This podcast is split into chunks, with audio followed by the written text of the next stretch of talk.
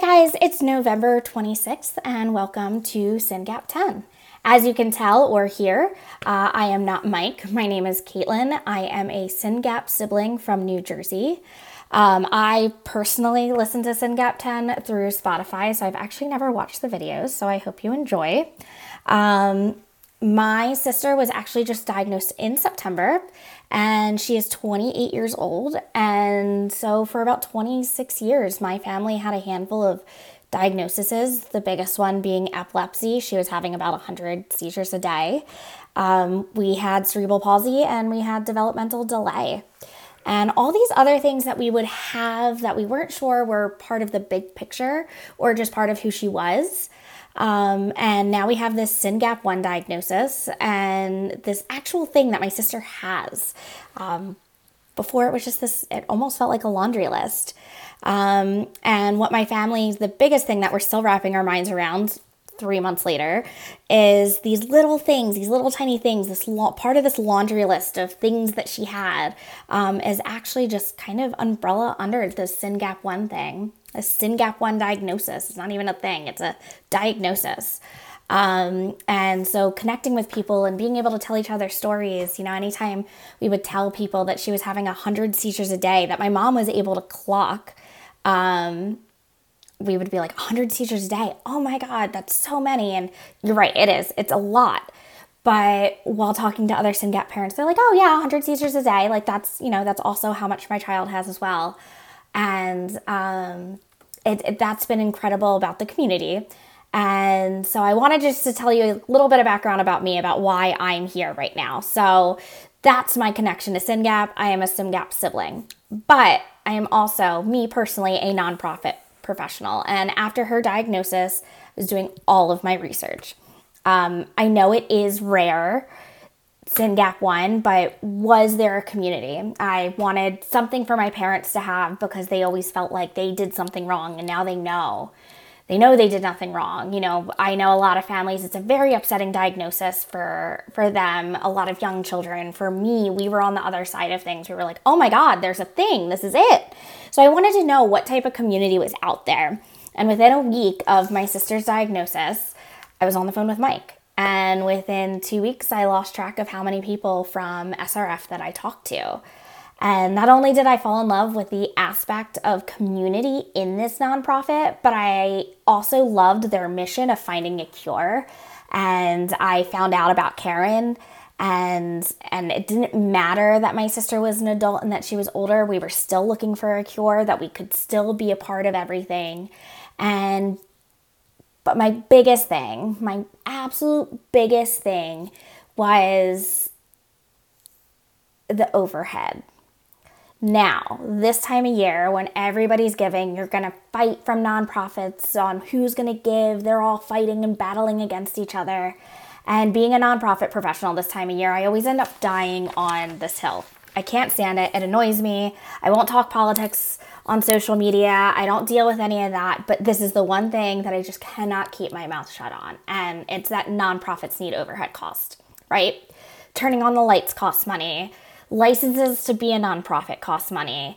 Staffing, whether it's program programming or administration, eh, administration also it costs money. It costs money to do an organization. And so no matter what, an organization needs overhead, especially number one, staffing. If you want proper staffing who care about what they do, they need money because money gives you food, money gives you a house, money.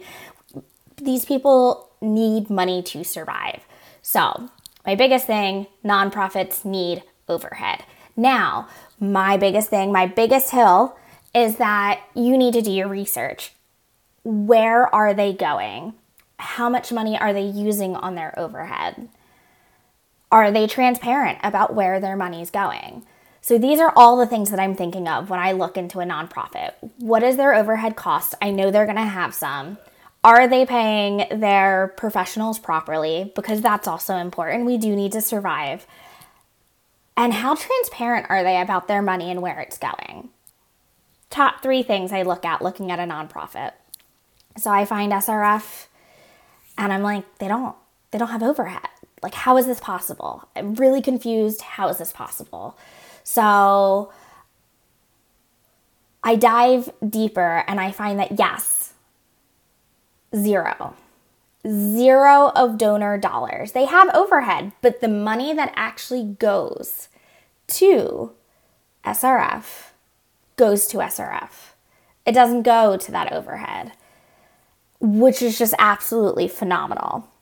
I mean, who anywhere you think of American Cancer Society, you think of all these big names, um, ALS, they, they all have overhead because that's normal, that's okay. And yes, SRF may not be a big name yet, they will be someday, but to start off, that overhead cost cost so much. And I know that because I work in this profession, I know what it's like. And to know that any money that is being donated is not going to overhead is crazy. That's phenomenal. So, if you're listening to this podcast, you know that SRF is extremely transparent in what they do and where the money goes, which is huge. It's so hard to find. Some people are very transparent on what they do. But you have a weekly podcast saying, This is what we're doing. This is the update on SRF. This is what's going on. This is what's going on in the SYNGAP community. So, I mean, a weekly podcast is super transparent. And if you have a question and you ask Mike, he tells you what's going on. You know where all of our, the money is going, which is crazy. So, I was on board from there, helping my sister. I got a community not only for me, but for my parents. And the organization is, I did my research. I talked to Mike. There was people that I was able to talk to to find that this organization was real. So, in case you forgot, or in case this is your first episode in 2021, so this year that we're currently in, closing out, about $600,000 has been granted by SRF to um, USC for a postdoc study.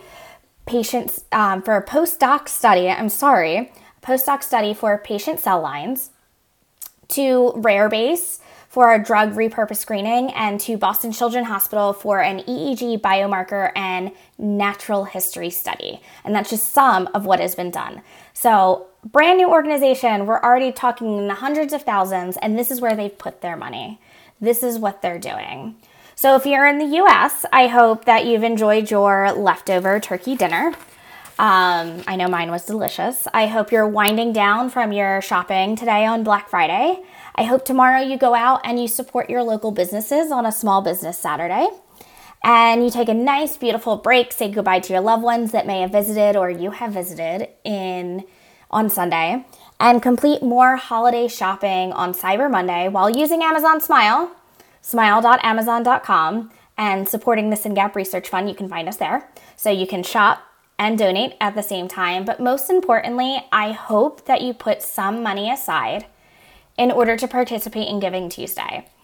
So, of course, you don't have to wait until Tuesday to give us money. You can go to syngap.fund slash GT21 or syngap dot fund slash GT21 to donate and participate part of this four or five day weekend of money spending activities.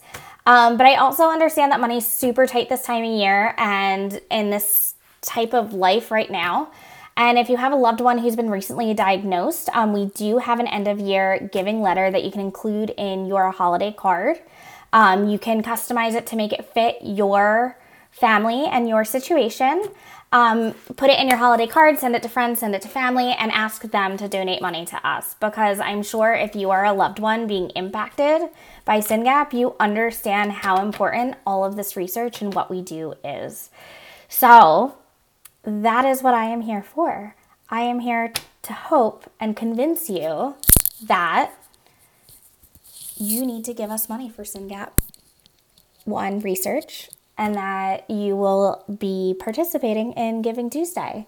So I hope you have a wonderful weekend. I hope you have a great kickoff to your holiday season, and you will hear from Mike next week. Um, I hope you enjoyed. Bye.